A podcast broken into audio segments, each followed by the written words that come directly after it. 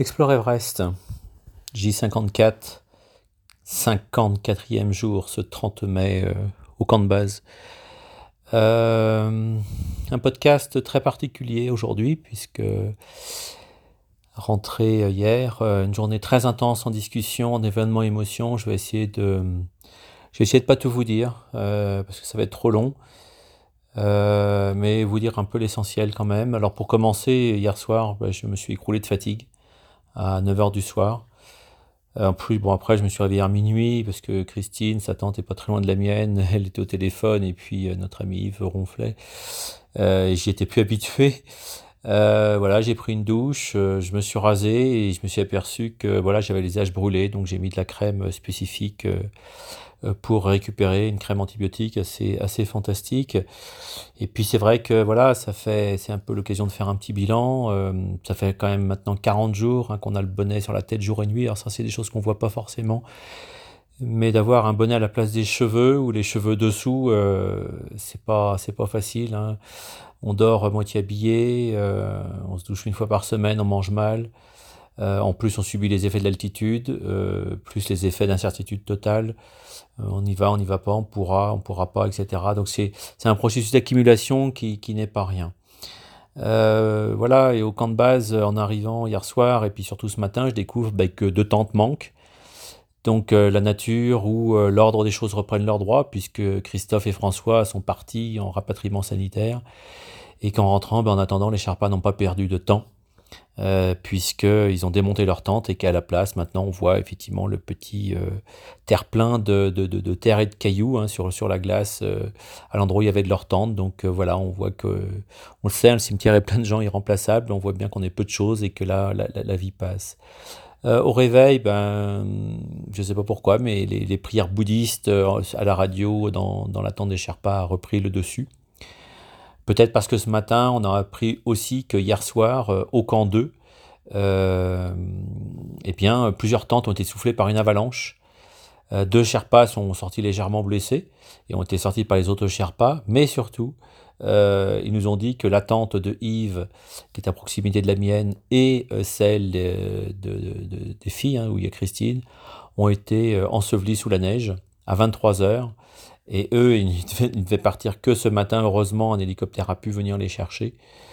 Voilà, donc euh, sera-t-elle vivante? A priori, oui. Euh, j'ai eu l'occasion de discuter avec un Indien aujourd'hui qui, euh, qui lui-même était sous sa tente quand, quand l'avalanche est arrivée. Donc il est resté 5 minutes dessous, mais il respirait correctement, a trouvé sa frontale pour s'éclairer. Et les, les Sherpas sont venus le sortir de là et, et il en est indemne. Enfin, indemne. Indemne physiquement, mais euh, cet incident euh, lui a convaincu qu'il devait faire demi-tour pendant que ses amis euh, tentent le sommet. voilà, donc Migma a dit à Christine qu'elle avait eu chaud, heureusement qu'elle était partie, et Christine lui a rétorqué que si on était montant, en ce moment même, au, lieu d'être au camp 2 pendant l'avalanche, elle aurait été au camp 3.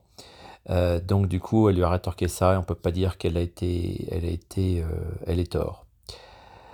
Euh, de mon côté, euh, j'ai oublié de vous dire, en fait, euh, ouais, on fait ce qu'on peut hein, pour, pour, pour montrer qu'on n'est pas atteint, mais la réalité, c'est pas tout à fait ça. C'est-à-dire que je suis descendu hier du camp 2 au camp 1, puis, puis affronter les terribles icefalls, et j'ai, j'étais en t-shirt icebreaker, hein, en laine très très léger. Euh, et surtout, j'ai pas voulu mettre de gants malgré, malgré que le Sherpa me disait Pascal, mets des gants, mets des gants, mais je crois que j'avais trop envie euh, de, combattre à main nue les, les, les Icefalls pour une dernière fois pour montrer que c'était pas la montagne qui était la plus forte, alors qu'en fait c'est con, hein, c'est bien la plus forte. Mais bon, c'était une façon peut-être de, de, surmonter la douleur d'avoir dû faire demi-tour. Euh, voilà, bon, euh, c'est pas facile hein, parce que je perçois que c'est un peu la, la, machine à laver le cerveau, tout ça. Euh, ça vous secoue le sablier, puis, et puis voilà. Et puis après, bah, la neige retombe, vous savez, les petits, les petits jouets avec la neige, là, je sais plus comment ça s'appelle. Euh, voilà, donc on est dans un drôle d'état émotionnel, euh, tous les uns les autres. Voilà, comment on va se recomposer, comment, comment l'ordre précédemment établi avant cette histoire va se recomposer. Comment on va sortir de là, on ne sait pas pour l'instant. On voit bien Christine, elle, ben, elle veut se venger, elle veut rétablir une injustice de fait de ne pas pouvoir être allée au sommet. Hein. Donc elle ne réagit pas forcément comme moi, mais le constat est le même. Hein elle se rebelle, elle a 29 ans, de dire que voilà, c'est pas de sa faute, et voilà, donc elle est plutôt en rébellion, de dire je, de toute façon je reviendrai, je le ferai. Euh, quant à Yves, lui, ben, c'était, il avait arrêté avant, donc du coup sa situation n'est pas la même que nous, puisqu'il a arrêté quelques heures avant, disant je donne la priorité aux miens et j'abandonne la haute montagne, euh, puisqu'en fait, euh, voilà, je, préfère donner la priorité aux, miens, c'est-à-dire arrêter leur souffrance, leur angoisse, de savoir ce, que, ce qui pourrait devenir dans cette situation-là. Quant à moi, ben, c'est trop tôt pour répondre, hein, puisque euh, voilà, on trouve toujours des, réponses, hein, je les trouverai, mais bon, il faut de temps pour que je vous disais tout à l'heure, la neige retombe et qu'un nouvel ordre s'établisse. Je pense que ce matin et cet après-midi, c'était plutôt des, pensées qui, qui, sont comme des vagues, hein, qui vous emmènent dans des contrées inconnues et qui reviennent ensuite au rivage. Voilà, en gros, je ne sais pas trop si on navigue vraiment, quoi. Je pense qu'on est plutôt le siège des, vagues dans ces moments-là. Euh, c'est vrai qu'en plus, euh, voilà, il y a, la communication avec, euh, avec les autres, la communication au niveau du groupe qu'il faut gérer, une certaine réalité qui s'impose. Et finalement, c'est pas plus mal parce que les contingences matérielles vous obligent finalement à arrêter de, vous perdre en pensée. Émile, le, Hongrois qui vit à Zurich, m'a fait plaisir en me disant que j'ai été un bon partenaire de grimpe. C'est vrai que j'ai apprécié ce compliment car je l'ai beaucoup aidé euh, dans, la descente des Ice Falls où il était complètement cuit. Euh, je pense qu'il serait même pas, il n'aurait pas été capable d'aller au camp 3, encore que c'est toujours difficile quand on n'a pas la motivation mentale, quand on est en repli, en retraite de Russie. Euh, je pense qu'on n'a pas la même motivation que quand on dit on va combattre et on va gagner. sur la prise de décision de ne pas aller au sommet, écoutez, je vais rien dire dans ce poste, mais je vais, je vais écrire un billet euh, qui sera publié dans les prochains jours hein, sur mon site, dans la rubrique habituelle, euh, les billets de Pascal. Je, crois que j'arrêterai l'histoire de l'arrêt de l'aventure et je vais essayer d'assez complet pour éclairer les, les uns et les autres sur finalement euh, comment ça s'est joué, euh, quelles sont les forces en présence, euh, les forces euh, visibles et surtout les forces souterraines. Voilà, donc j'en dis pas plus sur ce, sur ce podcast, ce serait trop long, mais je vais, je essayer de formaliser ma pensée et vous aurez cette publication dans les jours qui viennent. il y a eu un autre moment, à part d'atterrir, de, très important dans cette journée. il était question, et il a été question des primes données aux Sherpas. et là, j'avoue que c'est pas très glorieux, puisque euh, j'ai appris qu'il y avait une prime de 1000 dollars. Alors, euh, je vous fais pas de dessin ce que c'est qu'une prime de 1000 dollars euh, dans le salaire moyen du Népal. une prime de sommet de 1000 dollars qui, qui, a en fait a été payée d'avance par, par l'organisation Secrète Planète à Klimbalaya pour les Sherpas. et surtout, ce que j'ai appris aujourd'hui, c'est que cette prime est complètement acquise à partir du moment où on atteignait le camp 2. Donc là, j'avoue que je suis assez révolté puisqu'en fait, euh, on a une, comment dire, une, une divergence d'intérêt, puisque finalement, les Sherpas, leur prime, normalement, une prime est faite pour motiver, et que cette prime a été versée à partir du moment où ils étaient au camp 2. Donc, eux, quand on est en décision du camp 2, évidemment, eux, ils avaient déjà leur prime, alors que nous, le sommet, moins une prime de sommet, c'est une prime quand on atteint le sommet, et c'est pas une prime de camp 2. Donc là, là, je suis très, très mécontent, pour pas dire que je suis euh, voilà, assez, euh, assez en colère. Euh, bon, bah voilà. Et donc, du coup, il est question, il a été question aujourd'hui de donner une, une prime complémentaire. Euh, à ces 1000 dollars de prime euh, pour moins indu. Donc, du coup, une discussion assez, assez chaude avec, avec nos autres amis, les deux, Bernard, Christine et Yves, et avec une divergence assez forte. voilà, je détaillerai pas ici les, les, détails, mais mais c'est assez compliqué pour moi de dire je donne une prime complémentaire à des Sherpas qui ont touché déjà une prime de, de, de, de, sommet alors qu'on n'est pas allé au sommet. C'est assez compliqué pour moi puisque ça, ça heurte mes valeurs de justice et notamment des justices vis-à-vis de, voilà, de, compte des montants euh, importants. Euh, voilà, donc euh, ça a été pour moi un moment compliqué. Euh, voilà, j'en dirai peut-être plus un autre jour si j'écris un livre, mais pour l'instant, je, vais arrêter là parce que ça a été un moment assez douloureux et de mon côté un peu pitoyable. Euh, surtout que cette cérémonie des Sherpas, euh, de, la remise des primes, euh, s'est retrouvée entre tout le monde sous la tente, tous les Sherpas, vous imaginez une tente, les Sherpas, les chefs de Sherpas, nous, les Américains, Hongrois, etc. bref, on était une 20, 20, 25 sous la tente. Et cette remise de primes sur la forme, c'était on, on donne à chacun, chacun des alpinistes donnait à chacun des Sherpas des dollars. Donc vous imaginez bien que euh, ça fait 8 personnes à faire le tour de 12 Sherpas, à donner des primes main à la main, euh, soit en dollars, soit en roupies. Euh, voilà, Bernard et moi, on a choisi de donner une prime collective et qu'on a donnée sous enveloppe et donné au chef le, soin de la répartir selon nos, ordres. Donc c'était un moment très très particulier que, que cette remise de, de, billets de main à la main. Voilà il y a bien sûr un discours hein, de Bernard, de chef des Sherpas, euh, voilà, disant que voilà, il était content que personne ne soit blessé. Évidemment, à la limite, euh, pour qu'il n'y ait personne de blessé, ben, autant rester tout le temps en camp de base, comme ça il n'y aura aucune personne de blessé. Donc c'est vrai que c'est un équilibre entre voilà, oser et puis, euh, et puis oser ne pas se blesser. Euh, bah, on a quand même trinqué. Hein. Après, euh, une fois que tout ça est passé, on a trinqué euh, à la bière. et puis est arrivé un moment donné gâteau qui a été fait par le cuisinier. Et puis est arrivé le moment de, des traditionnels chants et danses népalaises, trois danses népalaises, qui sont à l'honneur des forêts, des montagnes, des lacs et rivières. Voilà, et puis forcément, euh, voilà, ça a tourné, on a commencé à baisser la lumière, et puis on a utilisé, enfin ils ont utilisé les fameux Sherpas extraordinaires, hein, qui ont toujours une énergie euh, euh, et des idées, ils sont très opérationnels, très, très impliqués, hein, les Sherpas, et ce sont des gens quand même assez extraordinaires. Et puis là, ils ont pris plusieurs frontales en les faisant clignoter, certaines en bleu, certaines en rouge et certaines en blanche, et du coup, la tente s'est transformée en dance et puis voilà, s'est mis à danser, à, à boire du vin, enfin je pourrais dire du mauvais vin que j'ai coupé personnellement avec de l'eau. Donc voilà, voilà ce que voilà comment s'est terminée cette soirée, en tout cas collective, hein, par, par de la danse. Euh, de mon côté, j'ai pas oublié d'appeler ma maman parce que c'était la fête des, des mères.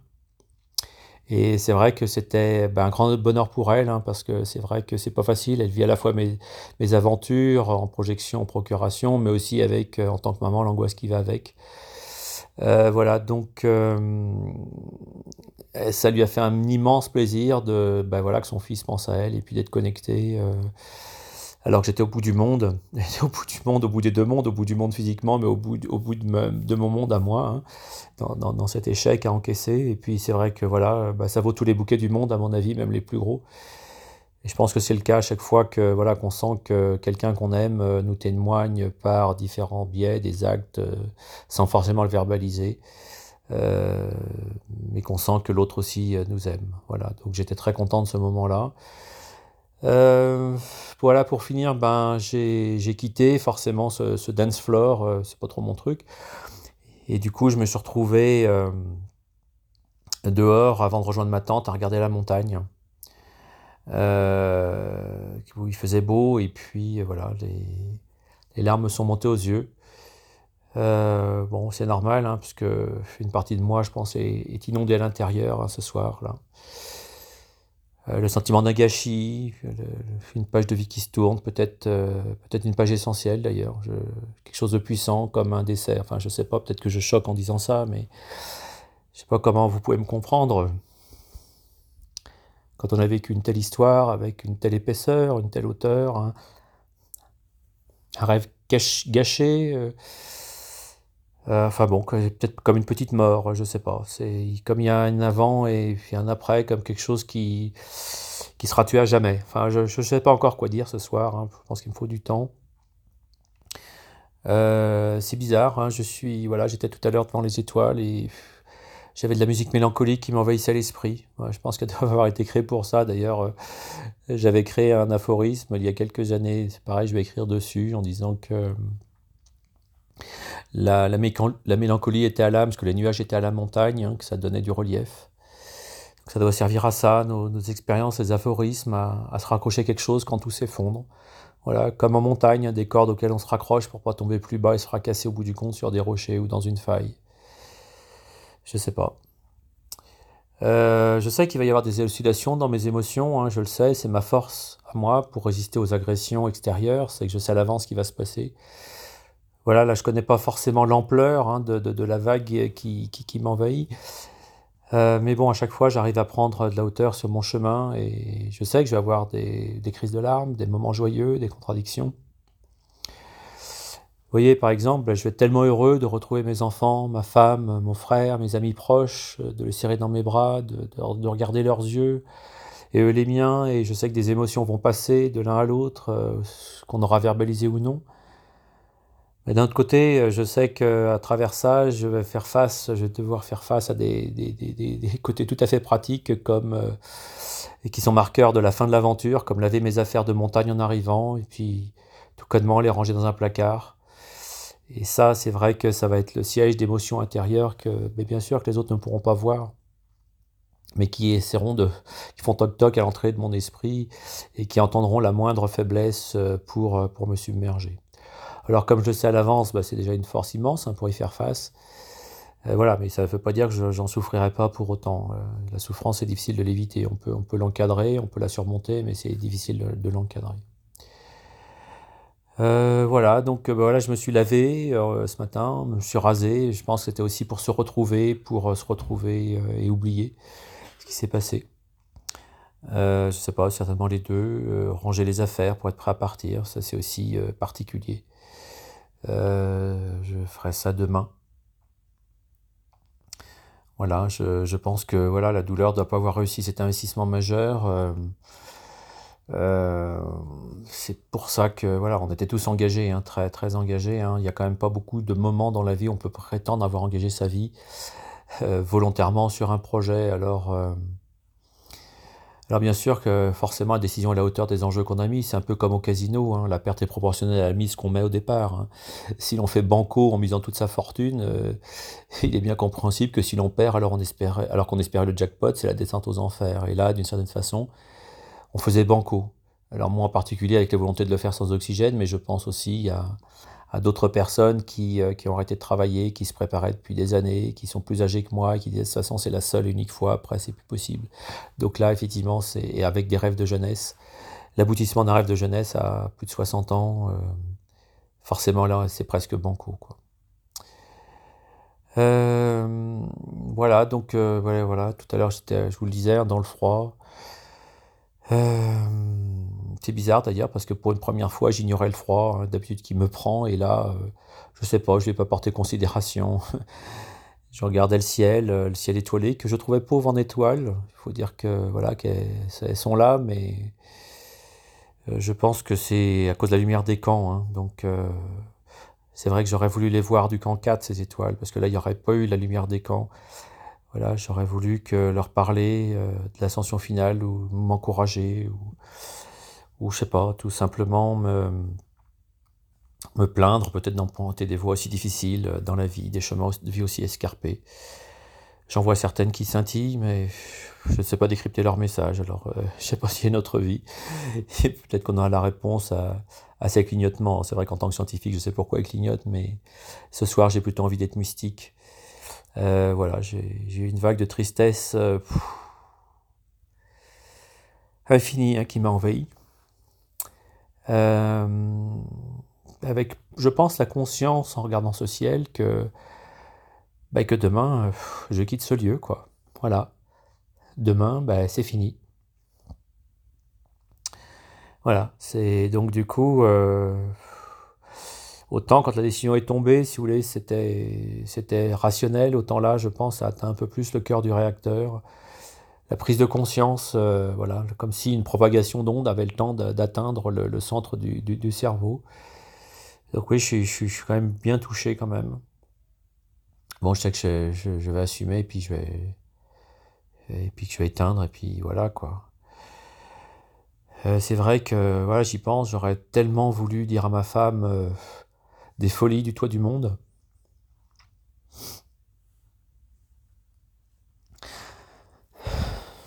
J'aurais voulu brandir le drapeau du groupe, remercier mes collaborateurs, enfouir, comme je l'avais prévu, le monolithe de l'eau naturelle qu'ils avaient collecté, de dire à ceux que j'aime ben, que je les aime. Voilà, j'aurais. J'aurais voulu tellement de choses. Mais bon. Ouais, vous savez bien, ceux qui me connaissent, que je regarde devant moi. Autrement dit, euh, voilà, j'ai jamais de regrets. Euh, je regarde juste le passé droit dans les yeux pour en tirer les enseignements pour l'avenir. je suis, je suis en cohérence avec un puissant aphorisme que j'ai créé. Et je crois que là, je vais prendre le temps de rédiger et de, le publier avec d'autres, hein, mon traité de psychosophie, en psychologie et philosophie. Et cet aphorisme, et, je vais vous laisser là-dessus, hein, c'est la vie comme une aventure, le passé comme un roman. Voilà. J'espère qu'un jour, j'aurai, vous aurez euh, le plaisir et que vous aurez surtout, euh, vous en comprendrez le sens, ça veut dire que j'aurai bien écrit et que ça vous servira dans la vie. Voilà, je vous aime et je vous dis à bientôt.